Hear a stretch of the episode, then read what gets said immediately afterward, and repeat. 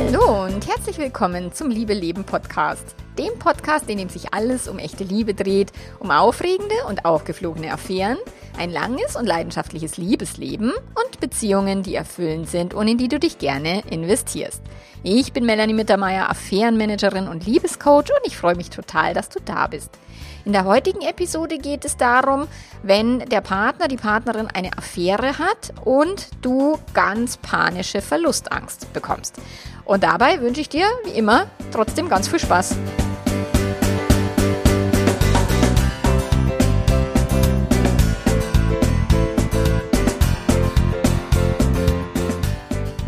Okay, Verlustangst ist jetzt quasi so ein lustiges Thema und es ist kein Thema, was wirklich Spaß macht. Aber dennoch ähm, möchte ich, dass du mit diesem Podcast aus der Schwere ein Stück weit rauskommst und aus dem Drama ein Stück weit rauskommst und ähm, dich mit deinen Ängsten auseinandersetzt und zwar auf eine andere Art und Weise, als das die meisten Menschen sonst immer tun oder auch als die meisten Ratschläge von wegen, ah, schmeiß den Arsch raus, da wirst du dich nie mehr sicher fühlen oder, oder, oder. So, weil Verlustangst ist ja erstmal etwas, was in dir entsteht und nicht durch die Affäre des Partners. Auch wenn du das nicht glauben magst, okay? Das ist der Partner, Partnerin ist fremdgegangen, ist vielleicht in jemand anderen total verliebt, möchte möglicherweise die Affäre auch gar nicht aufgeben oder hat gesagt, er oder sie hat die Affäre aufgegeben und du merkst aber, mh, hm, wahrscheinlich ist das nicht ganz die Wahrheit. So, also du hast die Sorge und die Angst, dass das hinter deinem Rücken heimlich weiterläuft. So. Oder es ist vielleicht auch noch gar nicht wirklich aufgeflogen und du hast nur ein komisches Gefühl und irgendwie so dieses Gefühl, dass da jemand anderes ist, aber dein Partner, deine Partnerin leugnet es auf Teufel komm raus und du kommst einfach nicht dahinter. Ist eine ganz beschissene Situation, das weiß ich von vielen, vielen meiner Kunden und Kundinnen, ähm, wenn die das schon gespürt und geahnt haben, aber es gab noch keine wirklichen Beweise. So, und ob jetzt Beweis oder keinen Beweis, es geht jetzt wenig, weniger darum, um die Affäre des Partners oder der Partnerin, sondern vielmehr um dein Gefühl und zwar konkret das Gefühl der Verlustangst. So, da geht es um ein, oh, ich will ihn oder sie einfach nicht verlieren. Was kann ich tun? Was äh, bleibt mir an Möglichkeiten, um die Person bei mir zu behalten? So, und wenn jetzt jemand fremdgegangen ist, ist es erstmal der Verlust des Pseudo-Vertrauens, also dieses First Trust. Da habe ich schon auch viel darüber erzählt. So, dieses, wir fühlen uns halt, solange nichts Blödes passiert, fühlen wir uns in der Beziehung sicher. Der Partner, die Partnerin ist vielleicht eine Selbstverständlichkeit geworden.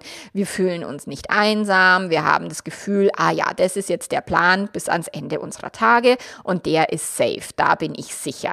So, und plötzlich wird halt an dieser Sicherheit gerüttelt und da bleibt dann auch kein Stein mehr auf dem anderen. Und es ist wirklich der Boden, also auch wenn es nicht den echten Boden wegzieht, gell, aber alle, die betrogen worden sind, die sagen alle dasselbe. Es hat mir den Boden unter den Füßen weggezogen. Und was sie damit meinen ist, dass das, dass sie da einen stabilen, sicheren Stand hatten in ihrer Beziehung und plötzlich ist alles unsicher, wackelig. Es ist wie, wie so ein Erdbeben, was nicht aufhört.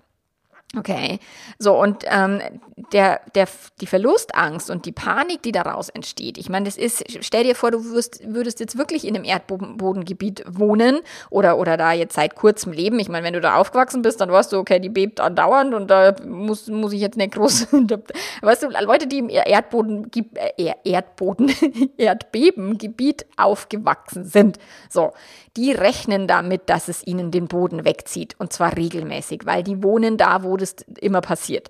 So, keine Ahnung, wie man das kann und wo das jetzt genau ist. Ich habe mit keinem gesprochen, aber so stelle ich mir das vor. So, du wohnst irgendwo, wo es halt regelmäßig die Erde bebt. Und die Leute haben dieses First Trust, dieses Pseudo-Vertrauen nicht. Sie vertrauen nicht, dass es immer stabil ist und dass die Erde nie beben wird. So, die sind, kommen aus einer völlig anderen Situation, okay?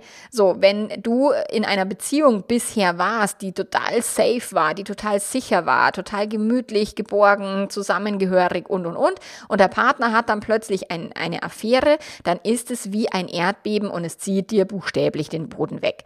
So, und jetzt bist du nicht an Erdbeben gewöhnt, so, das heißt, du bist zum ersten Mal in einem Gebiet wohnst du, wo es ständig wackelig ist, wo es unsicher ist und du musst dich halt erstmal neu sortieren und erstmal wissen, oh Gott, wie geht's jetzt für mich weiter? Und Verlustangst bedeutet ja, dass du Gedanken denkst, ohne die andere Person bist du am Arsch. Ohne die andere Person wirst du nie wieder in einem stabilen Zuhause leben. Oder mein ganzes Leben ist dann weg, wenn die Person mich verlässt. Oder, oder, oder. Also es sind die Gedanken, die du denkst, die das Gefühl der Verlustangst erzeugen. Und woher kommen die Gedanken? Auch aus der Gewohnheit oder aus dem, wie du gelernt hast, über Beziehung zu denken, dass hier immer alles sicher ist und dein Partner, deine Partnerin immer nur dich liebt und nie Bock hat, mit jemand anders zu vögeln. Das ist ja der klassische Bullshit, den wir alle über Beziehung gelernt haben. So, und wenn es dann plötzlich nicht mehr der Fall ist und dieses eben diese Sicherheit oder dieses Pseudo-Vertrauen erschüttert ist, dann stehst du erstmal wirklich auf einem wackeligen Boden und zwar eine ganze Weile lang.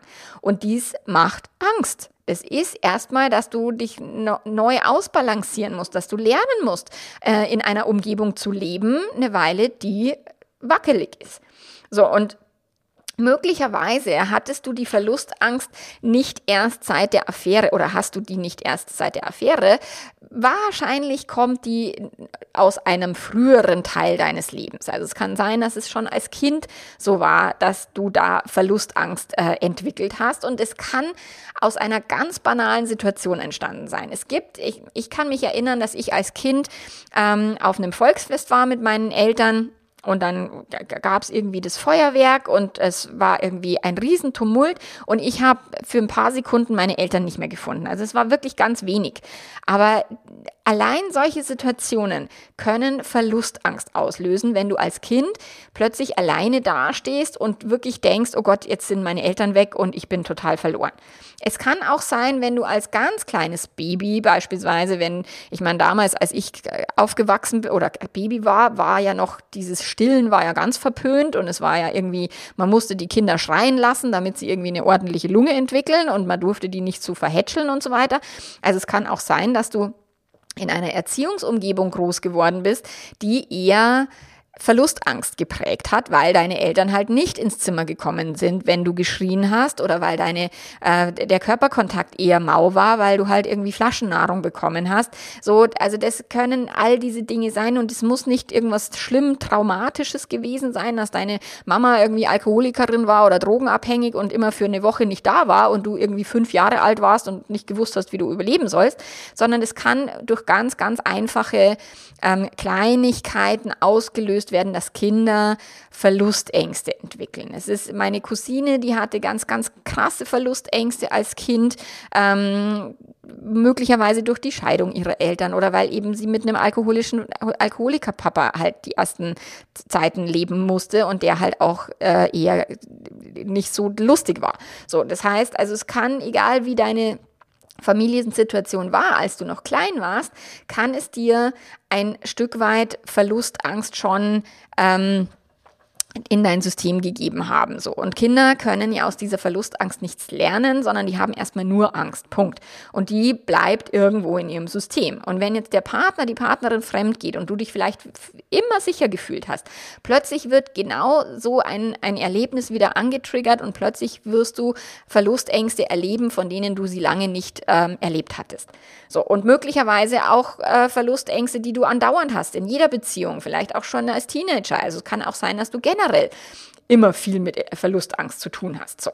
Ähm, und jetzt ist es halt so, wenn der Partner, die Partnerin fremdverliebt ist, eine Affäre hat, vielleicht nicht die aufgeben will, vielleicht sich nicht entscheiden kann zwischen dir oder der Affäre, dann ist es halt tatsächlich ähm, in Frage gestellt, ob du da sicher bist in dieser Beziehung, ob die Person dich nicht verlassen wird. Es ist, der äußere Umstand ist wackelig. Es ist ein Erdbeben. So, und da kannst du dich nicht mal schnell eben rausreden mit, naja, er wird mich schon nicht verlassen oder sie wird schon immer bei mir bleiben. Nein, weißt du nicht. Und das ist eben konkrete Angst, die dann damit angetriggert wird und das ist total unangenehm. Und jetzt gebe ich dir im, also im Rahmen deiner Möglichkeiten, ich bin hier keine Therapeutin und ich möchte keine krassen Angststörungen irgendwie, das ist nicht mein Thema, okay? Wenn du krasse Ängste hast, dann geh bitte in therapeutische Unterstützung, mach eine Therapie oder sowas. Ähm, hier geht es jetzt wirklich um stinknormale Alltagsverlustangst, okay? Es geht hier nicht um irgendwelche krassen Angststörungen. So, also was heißt denn panische Verlustangst? Also äh, erstmal ist, ist es wirklich panisch oder ist es nur wirklich große Angst? So, das darfst du für dich sortieren. Was immer wir benennen, ist erstmal nur Nebel in Tüten, bevor wir es konkreter machen. Also ja, es ist Angst. Okay, du hast Angst. So, wovor genau? Und dann setzt du dich wirklich hin mit Zettel und Stift und schreibst dir an, was ist das, also auf, was ist das Schlimmste, was passieren kann. Geht es hier um finanzielle Abhängigkeiten? Geht es hier um emotionale Abhängigkeiten? Geht es um die Angst um deine Familie, dass du deine Kinder nicht mehr wieder siehst oder der Hund ähm, verkauft wird oder der Hamster eingeschläfert? Oder geht es um ein Haus? Geht es um eine Immobilie? Geht es um dein Zuhause, wo du vielleicht dann nicht mehr wohnen kannst oder sowas? Ähm, ist es das Ego, was Angst hat im Sinne von, ich bin nicht mehr die beste, schönste, tollste oder der, ähm, ich will die erste Wahl sein, ich will äh, dramatisch und wahnsinnig geliebt werden und eine andere darf das nicht. So. Also was ist denn die Angst konkret? Die Angst, nicht mehr wichtig genug zu sein, die Angst, verlassen zu werden, die Angst, wirklich alleine da zu hocken mit Kind und Hund und Hamster und Haus oder die Angst, ganz alleine da zu hocken und Hund, Hamster, Haus sind irgendwie woanders. Also das darfst du dir wirklich genau aufdröseln, auch wenn das erstmal nicht der angenehmste Teil der Übung ist. Sich seinen Ängsten zu stellen, ist aber so wichtig wichtig. Weil was du, wenn du immer Angst hast, da ist ein Monster unter deinem Bett und du traust dich nicht mit der Taschenlampe das Monster zu suchen, ähm, dann wirst du das Monster nie finden, aber du wirst immer Angst haben, okay? Wenn du aber unter das Bett leuchtest und da ist vielleicht ein kleines Monster oder eine kleine Maus, die sich da irgendwie verirrt hat oder sowas, dann kannst du mit den Ängsten halt lernen, umzugehen. So, das heißt also die Angst erstmal genauer anzuschauen und dann im zweiten Schritt der Angst wirklich auf den Grund zu gehen. So, wenn du Angst hast, alleine zu sein, also wovor hast du da genau Angst? Es ist ja dann ein Gefühl oder du hockst dann irgendwie alleine in deiner Wohnung. Ich meine, ich war jetzt eine ganze Woche lang alleine in, auf Mallorca in der Ferienwohnung und es war schon, die, der ein oder andere Moment war dann schon sehr einsam und es ist ein komisches Gefühl. Und ich habe dann entschieden, ein Instagram live zu machen, weil man gedacht hat, ich muss jetzt irgendwie mit Menschen kommunizieren. Das regt mich auf, alleine zu sein. Ähm, also auch da wichtig, du kannst natürlich auch mit vielen verschiedenen Menschen kommunizieren und nicht nur mit deinem Partner, mit deiner Partnerin. Aber dein Gehirn mag dir vielleicht einreden, okay, wenn er oder sie mich verlässt und mit der anderen Person durchbrennt, dann bin ich total alleine und dann bin ich für immer am Arsch. So, und dann kannst du halt gucken, wenn du Angst vor dem Alleinsein hast, wo kommt die her? Also kopple das mal von der Situation im Außen ab und geh mal tiefer. Angst oder Einsamkeit ist ein Gefühl. So, und an dem Gefühl stirbst du nicht. Du stirbst auch nicht an dem Gefühl von Angst. Du stirbst auch nicht an Eifersucht. Ich meine, ich hatte tatsächlich in der Ferienwohnung eine Situation, der Nachbar hat irgendwie eine Party gefeiert, das hat man gut gehört und dann hat es mitten in der Nacht bei mir geläutet. Irgendjemand hatte wahrscheinlich versehentlich einen falschen Klingelknopf erwischt. Aber ich war da so allein in dieser Ferienwohnung in einem fremden, also in einem fremden Land, ich meine, so fremd war es jetzt auch nicht, aber schon ein fremdes Land. Oh Gott, ich habe einen Herzinfarkt gekriegt, also quasi gefühlt und mein Herz hat ganz wild geschlagen und ich habe da dann echt Angst und ich denke mir, boah, und jetzt wenn noch irgendjemand auf meinem Balkon irgendwie hupft oder sowas, dann fall ich tot um. Also mein Gehirn erzählt mir immer, ich fall tot um. Aber nein, würdest du nicht und würde ich auch nicht. So, das ist erstmal wichtig. Ähm, einsam zu sein bedeutet nicht, dass du tot umfällst. In der Steinzeit war das so, dass Einsamkeit bedeutet hat, dass wir tot umfallen, beziehungsweise dass uns der Säbelzahntiger bei nächster Gelegenheit als Mittagessen verspeist. So, und deswegen haben wir so eine tief verankerte Angst äh, vor Einsamkeit, ähm, der wir halt ein Stück weit einher werden müssen können, wenn wir uns das wirklich auch selber sagen, hey, ich kann mit diesem Gefühl leben. Ich muss dieses Gefühl nicht immer nur weg, weg, weg haben und ich muss mich nicht anständig irgendwelche Menschen klammern, nur damit ich mich nicht einsam fühle. Das Gefühl alleine bringt mich nicht um und Säbelzahntiger gibt es heutzutage nicht mehr. So, weil wenn du nämlich nur noch aus Verlustangst jetzt handelst und dich permanent aus dieser Angst heraus ähm, in deiner Beziehung begibst, dann wird es deine Beziehung nicht besser machen. Es wird dir nicht mehr zu, zu Sicherheit verhelfen, sondern im Gegenteil, du wirst vielleicht deinen Partner, deine Partnerin eher noch abschrecken, wenn du permanent in einer Verlustangst-Reaktion äh, Drama produzierst, okay? So, das heißt, du kannst nicht beeinflussen, ob oder wie stark sich dein Partner, deine Partnerin in jemand anders verliebt, ob er oder sie durchbrennen will, ob er oder sie Entscheidungen trifft, äh, die dir nicht gefallen. Das ist nicht lustig, das ist schmerzhaft, das ist traurig, das tut weh und es kann Einsamkeit auslösen, absolut. Aber es ist halt nicht dein Einflussbereich. Dagegen kannst du nichts tun. So, und du hast nur einen Einflussbereich, dein Zirkus, deine Affen, ist, wie du mit der Situation umgehen möchtest. Es gibt beschissene Situationen, die brauchen wir uns auch nicht schönreden. Die Frage ist nur, wie du mit dieser Situation umgehen möchtest und wie du halt deine Gedanken und deine Gefühle im Idealfall ein Stück weit steuerst, sodass du nicht komplett absäufst in deinem Drama. So. Und da brauchst du möglicherweise Unterstützung von außen. Also ich empfehle wirklich allen Betrogenen, die am Arsch sind, denen es den Boden unter den Füßen wegzieht und vor allen Dingen, die in Situationen sind, wo noch nichts entschieden ist, hol dir Unterstützung. Geh da nicht alleine durch und nicht die Unterstützung von deiner Freundin, die sagt, jetzt schmeiß ihn endlich aus, raus den Arsch oder so oder äh, der wird, der wird dich äh, sowieso verlassen und jetzt musst du dich sofort ent entscheiden.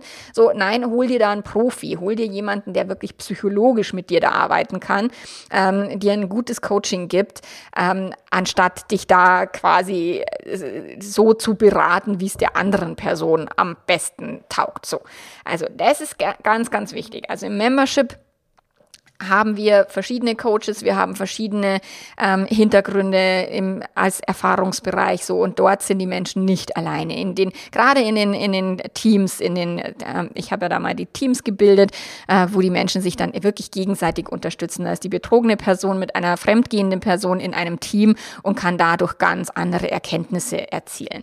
Und wie gesagt, wenn es ein dauerhafter Schwebeprozess ist oder Schwebezustand, dann brauchst du jemanden, der dir immer wieder hilft, dich zu erden, der immer wieder hilft, falls du durch den wackeligen Boden wieder mal hingefallen bist, der dir ein bisschen hilft, wieder aufzustehen.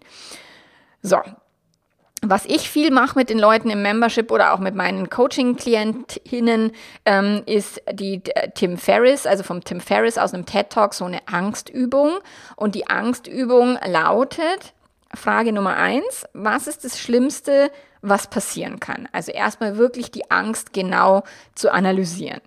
So, und, und der Tim Ferriss, der, ich verlinke dir den TED Talk auch in den Show Notes, der hat das wirklich total toll gemacht. Der hat dann gesagt, okay, und dann kannst du dir die zweite Frage stellen und die sagt präventiv, was kannst du präventiv tun? Also, was kannst du tun, damit das Schlimmste nicht passiert? Ich meine, in deinem Fall eher schwierig, wenn du sagst, boah, das Schlimmste ist er oder sie verlässt mich. Ähm, was kannst du da dagegen tun, dass er oder sie dich nicht verlässt? Ich meine, du kannst die coolste Partnerin sein, der coolste Partner, der du sein kannst, aber dennoch ist das nicht dein Einflussbereich, okay? Darauf kannst du nicht wetten. So, es kann sein, dass die andere Person unbedingt durchbrennen will. So, und dann gibt's eben die dritte Frage, die dir hilft, eben reparierend einzuwirken. Und zwar, was kann ich denn tun, wenn es passieren sollte? So, also, dass du nicht aufhörst äh, zu denken, oh Gott, er verlässt mich und dann bin ich tot oder sie, sondern wirklich, okay, er oder sie verlässt mich, was mache ich dann als nächstes? So, dass du wirklich sagst, was kann ich tun, wenn das Schlimmste passieren sollte? So, dass du dann wirklich sagst, ich kann äh, Freunde bitten, mir beim Umzug zu helfen, ich kann schauen, ähm, mich mit einem Anwalt mal kontaktieren, ähm, ich kann nach äh, einer Wohnung suchen, also alles mögliche. Du hast immer Handlungsspielraum. Also nur weil dein Partner, deine Partnerin dich, dich verlassen hat, heißt es nicht, dass du dann nichts mehr tun kannst. So, und ich meine, es gibt so viele Scheidungen und, und so viele Trennungen. Ich meine, die Scheidungsquote liegt bei knapp unter 50 Prozent, aber wenn wir jetzt die nicht verheirateten Paare damit reinpacken, dann ist man, sind wir sicherlich bei über 50 Prozent von Trennungen, auch mit Kindern und mit Haus und Hamster und Hof und keine Ahnung. So, und die kriegen das auch irgendwie hin. Ist nicht cool, ist nicht lustig, ist schmerzhaft und es ist trotzdem etwas, was man hinkriegen kann. Und es ist auch etwas, was man hinkriegen kann, ohne dann den Rest des Lebens äh, verbittert Computer zu verbringen, sondern tatsächlich auch sich selber wieder ein gutes Leben aufzubauen. Und das ist das, was wir selber in der Hand haben, wo wirklich unser Zirkus und unsere Affen auch stattfinden. So, wir können nicht die anderen manipulieren, kontrollieren, wir können aber immer entscheiden, wie wir darauf reagieren. So, dann kannst du im nächsten Schritt kannst du anfangen rational zu werden. Also dich wirklich ähm, nicht nur um die Emotion zu kümmern oder dich in der Emotion zu fühlen sondern äh, zu suhlen sondern dir zu überlegen was du willst und warum du was willst. So es ist halt nicht so sinnvoll aus heftigen Emotionen wie eben Verlustangst heraus zu handeln oder Entscheidungen zu treffen oder Eifersuchtsanfälle provozieren, eine Szene machen, ähm, ihn oder sie anbetteln, ihr nachlaufen oder eben der anderen Person keine ruhige Minute mehr zum Atmen lassen, sondern permanent über die Affäre reden müssen. So, das ist nicht hilfreich.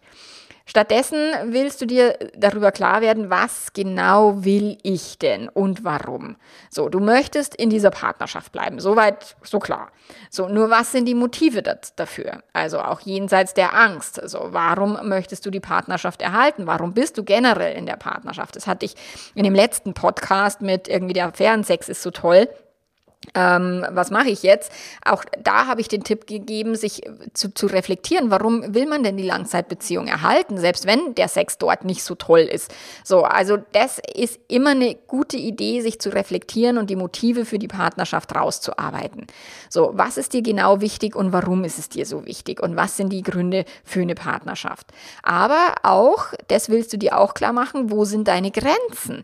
Welches Verhalten kannst du tolerieren und welches aber auch nicht. Also anstatt in, sich in einem Schwebezustand auf der Warmhalteplatte irgendwie sich hocken zu lassen, das musst du nicht. Du kannst immer eigene Entscheidungen treffen und du hast eigenen Handlungsspielraum. Und deswegen willst du dir erstmal über die Motive klar werden, warum du in der Beziehung sein willst, aber auch, was ist der Dealbreaker? Wann ist es für dich wirklich so, dass du sagst, okay, das war's jetzt und jetzt muss ich eine Entscheidung treffen oder die Handbremse ziehen?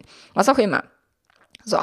Und das ist wichtig, also sich darüber erstmal selber bewusst zu werden, das musst du noch nicht kommunizieren. Du musst es erstmal nur dir selber klar haben. So, und erst der nächste Schritt ist, dass du es dann auch kommunizieren kannst.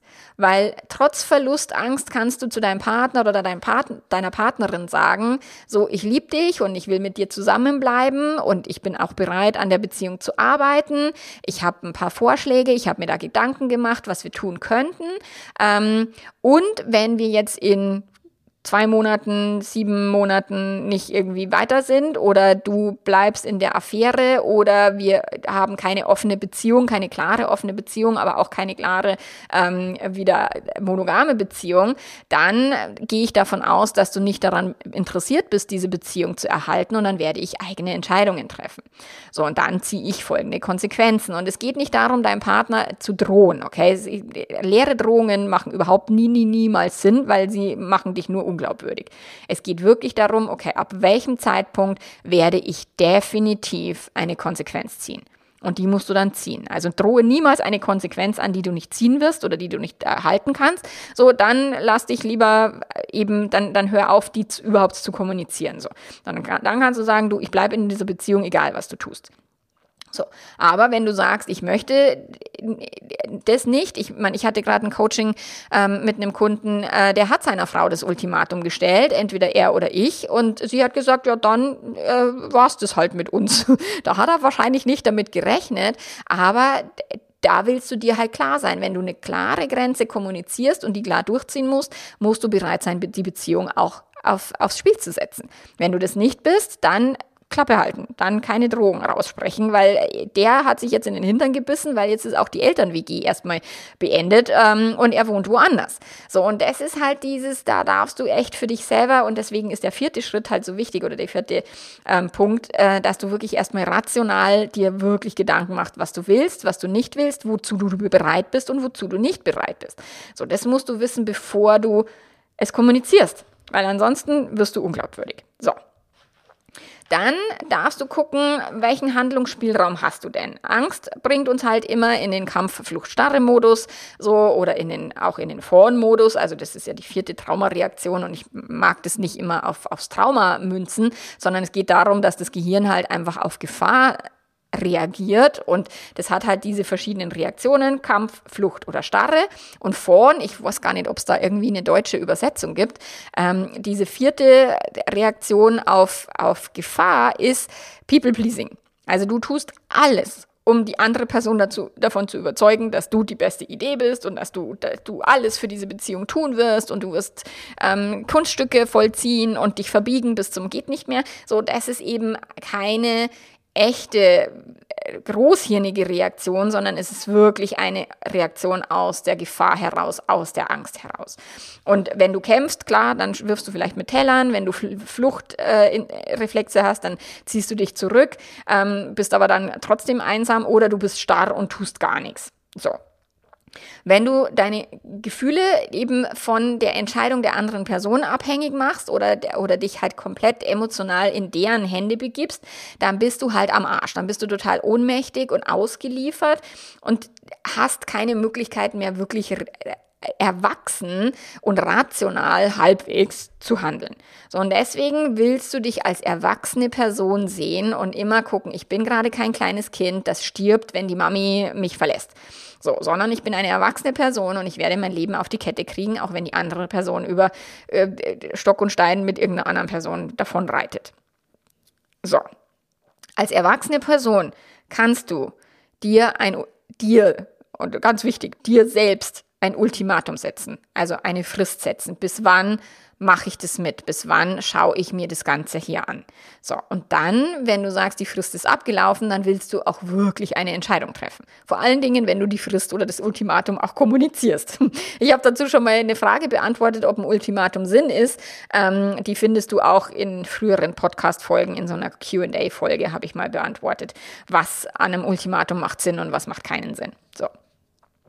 Dann kannst du dir immer Angebote für Coaching oder Therapie raussuchen und dich wirklich in professionelle Hände begeben, die dich unterstützen und die dir helfen, eben nicht in der Emotion abzusaufen. So, du kannst auch deinem Partner, deiner Partnerin eine Paarberatung, Paartherapie, was auch immer vorschlagen oder sagen, er oder sie soll jemanden suchen, wenn die andere Person das tun würde wollen. So, du kannst dich gut um dich selbst kümmern, dich mit Freunden austauschen, vielleicht nicht nur über die Affäre oder über das Drama bei dir zu Hause, sondern einfach auch mal äh, irgendwie ins Kino gehen oder essen gehen oder einfach mal nur was anderes machen, ein Hobby, Sport machen, was auch immer du tun kannst, was dir selber gut tut. So, dich um deine Finanzen kümmern. Ähm, das ist total lustig. Ich hatte das neulich auch im Coaching, dass die Frau hatte wohl noch nie eine eigene Überweisung getätigt. Und seitdem die Beziehungskrise da ist, muss sie lernen, wie geht eine Überweisung. Ich fand das so krass. Ich meine, mein Mann kümmert sich auch bei uns um die Finanzen. der macht alles, was die Finanzen betrifft, weil er das halt einfach gelernt hat. So, aber ich kann überweisen und ich kann auch selbst, wenn der mich jetzt verlassen würde, klar, dann müsste ich für mein Unternehmen irgendwie jemand anders einstellen. Ähm, der sich um, um das ganze Buchhaltung Bilanzen kümmert, weil das kann ich alleine nicht. Ähm, aber letzten Endes, ich kann mich um meine Finanzen kümmern. Ich habe früher meine Steuererklärungen alleine gemacht und ich habe auch die ersten Jahre mein Business finanziell alleine geführt. Mehr krumm und bucklig, aber es hat schon irgendwie gepasst. So, also tatsächlich wirklich kümmere dich um deine Lebensbereiche, die auch möglicherweise Relevanz haben, wenn die andere Person wegbricht. Vielleicht etwas, was du noch nie getan hast. So, meine Tante, die ist nie Auto gefahren und dann ist ihr Mann gestorben. Dann musste sie irgendwie einen Führerschein machen. Also solche Sachen. Okay. Ähm, so, deine Gefühlswelt und deine Emotionen sind nicht eben der Zirkus und, und die Affen von der anderen Person. Darum musst du dich selbst kümmern, aber auch eben deine Finanzen und dein Leben und dein, wie du praktisch überlebst, auch das ist dein Zirkus und sind deine Affen. So, und vielleicht ist die Situation auch eine Aufforderung an dich, dir wirklich deine eigenen Themen mal genauer anzuschauen und eventuell auch deine Lebensbereiche aufzuräumen, wo du vielleicht dich bisher zu sehr auf die andere Person verlassen hast oder wo du eben auch vielleicht Bedürfnisse quasi outgesourced hast im Sinne von er oder sie ist dafür zuständig, dass ich mich nie einsam fühlen muss. So, das ist ein ich habe es verlagert, ich habe es auf jemanden anderen ausgelagert und wenn die Person halt plötzlich keinen Bock mehr hat, dann muss ich mich um den Scheiß selber kümmern. So. Und dann ist eben der, das letzte ist dieses Arbeiten an dem Second Trust, also an dem echten Vertrauen, was quasi dann zum Vorschein kommt, wenn halt diese Sicherheit und diese Stabilität von, was ich am Anfang gesagt habe, hier bebt nie die Erde und alles ist sicher. So, okay, jetzt liegt, liegt hier alles in Schutt und Asche und es könnte sein, dass es wieder ein Erdbeben geben wird, auch wenn du schon wieder ein neues Haus gebaut hast oder mit dieser Person eben, wenn du mit deinem Partner zusammengeblieben bist, kann es passieren, dass er oder sie sie wieder fremd geht. Es kann auch sein, wenn du eine neue Beziehung aufbaust, dass eine andere Person fremd geht, dich verlässt und, und, und. Also Second Trust bedeutet nicht, dass du denkst, dass dir nichts Blödes passieren kann oder dass der Boden immer sicher ist, dass die anderen Menschen sich so verhalten, wie du das gerne hättest und dass dich nie jemand verletzt, verlässt, enttäuscht, äh, betrügt oder oder oder. Das ist kein Vertrauen, kein echtes Vertrauen, das ist Pseudo-Vertrauen. Echtes Vertrauen ist, okay, die Welt ist nicht immer nur sicher. Sie hat auch unsichere Aspekte. Scheiße passiert und gehört zum Leben dazu. Andere Menschen verhalten sich so, wie sie das wollen und nicht wie ich das will. So, aber du kannst immer darauf vertrauen, dass du eine Lösung finden wirst, dass du dich in irgendein Thema einarbeiten kannst dass du deine Fähigkeiten erweitern kannst, dass du von deinen Gefühlen nicht umgebracht wirst, sondern dass du überleben wirst. So all das ist etwas, was du auf was du vertrauen kannst. Du kannst immer auf dich vertrauen, auf dich selbst. So und auf deine Gedanken, auf deine Ausrichtung, okay? Und dann kannst du auch dem Leben vertrauen, dass du sagst, okay, wenn diese Person sich jetzt gegen mich entscheidet, dann wird schon irgendwie gut für mich sein. Dann werde ich daraus das Beste machen und vielleicht werde ich in fünf Jahren wissen, wissen, wofür das es gut war. Ich bekomme so viele Nachrichten von Leuten, also so viele sind jetzt eine wieder nicht, aber immer wieder Nachrichten von Leuten, wo ich eine Trennung begleitet habe. Und gerade die Person, die sich gegen die Trennung geweigert hat und gesagt hat, nein, und ich will unbedingt in dieser Beziehung bleiben. Und wenn die dann in einer neuen Beziehung sind und sich neu verliebt haben und mir dann eine Nachricht schicken, weil sie sagen, boah, weißt du noch, und es war so schwer und, und, und mir ging es so beschissen und jetzt geht es mir so, so, so gut. Und es muss nicht zwingend immer nur sein, weil eine neue Person ins Leben getreten ist, nur dann schreiben mir die Leute meistens. es kann auch sein, weil man sein Leben auf völlig andere Beine aufgestellt hat und weil man sagt, oh, ich kümmere mich plötzlich um meine eigenen Finanzen und jetzt geht es mir finanziell viel besser, als ich es jemals gedacht hatte. Ähm, so, also auch das kann passieren. Also vertraue bitte darauf, dass du dich selber weiterentwickeln kannst, dass du das managen kannst, dass du das meistern kannst, auch wenn es schmerzhaft ist. Vertraue ins Leben, dass du nichts vor die Füße geschmissen bekommst, was nicht irgendwie ähm, zu handeln ist. Und vertraue auch darauf, dass es halt Krisen im Leben nun mal gibt und dass es nicht immer nur ähm, Happy Holiday Sunshine ist, sondern dass halt auch das Leben mal beschissen ist oder dass PartnerInnen sich auch mal für beschissene Sachen entscheiden. So, und damit gehst du wirklich zu dir selber ins echte Vertrauen, gehst raus aus dem Pseudo-Vertrauen. Auch dazu habe ich schon eine Podcast-Folge produziert. So, und wenn du Unterstützung brauchst und wenn du wirklich am Arsch bist, deine Erde bebt und du nicht weißt, wo du Halt finden sollst, dann bitte schreib mir. Dann finden wir zusammen heraus, was für dich oder auch für euch passt. Entweder eine Paarberatung oder tatsächlich auch das Online-Programm Back to Love ist etwas, was dir hilft, wieder einen Stand zu bekommen, auch wenn der Boden noch am Beben ist, okay? So, gut, soweit für diesen, für diese Woche. Wir hören uns nächste Woche wieder und ich freue mich auf dich. Bis dahin, mach's ganz, ganz gut, halt die Ohren steif und lass dich nicht unterkriegen. Arrivederci, ciao, ciao.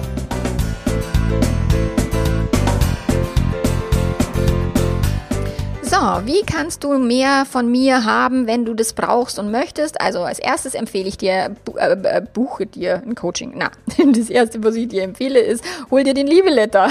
Das sind erstmal ein paar E-Mails, die in dein Postfach rauschen. Ähm, ein Coaching ist natürlich eine super gute Idee mit mir, aber vielleicht helfen dir auch schon erstmal die E-Mails, mein Buch, ein Online-Kurs, das Membership und wenn du sagst, na, ich möchte dich wirklich Hand an, an meiner Hand haben, an meiner Seite haben, dann buchst du dir ein Coaching. Du findest alle Infos auf meiner Webseite www.melanie-mittermeier.de. Bis dann. Ciao, ciao.